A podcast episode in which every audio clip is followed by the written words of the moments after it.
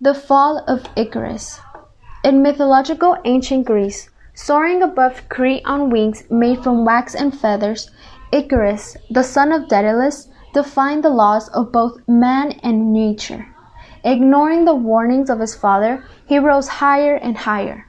To witnesses on the ground, he looked like a god, and as he peered down from above, he felt like one too. But in mythological ancient Greece, the line that separated God from man was absolute, and the punishment for mortals who attempted to cross it was severe. Such was the case for Icarus and Daedalus years before Icarus was born. His father Daedalus was highly regarded as a genius inventor, craftsman and sculptor in his homeland of Athens. He invented carpentry and all the tools used for it.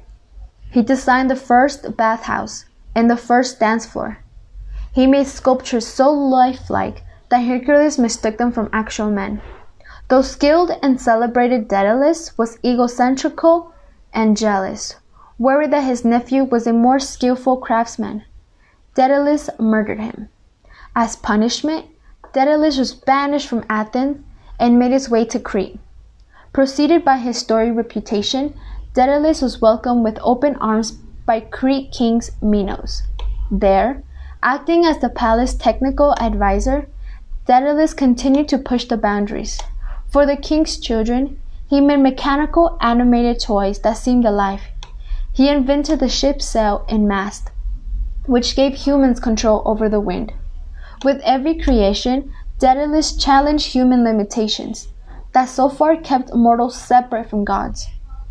Until finally, he broke right through. King Minos' wives, Pasiphae had been cursed by the god Poseidon to fall in love with the king's prized bull. Under this spell, she asked Daedalus to help her seduce it. With characteristic odyssey, he agreed.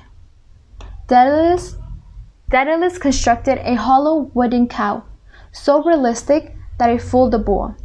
With Pasiphae hiding inside Daedalus' creation, she conceived and gave birth to a half human, half bull Minotaur. This, of course, enraged the king, who blamed Daedalus for enabling such a horrible perversion of natural law. As punishment, Daedalus was forced to construct an inescapable labyrinth beneath the palace for the Minotaur. When it was finished, Minos then imprisoned Daedalus and his only son, Icarus.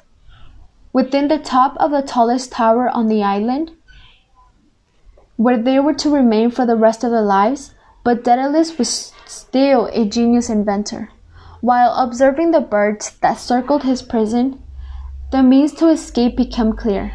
He and Icarus would fly away from their prison, as only birds or gods could do. Using feathers from the flocks that perched on the tower and the wax from the candles, Daedalus constructed two pairs of giant wings.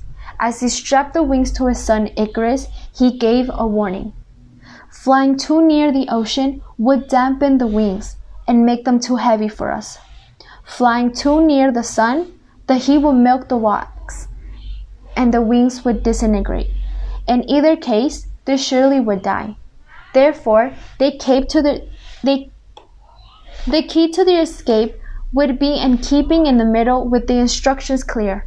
Both men leaped from the tower. They were the first mortals ever to fly.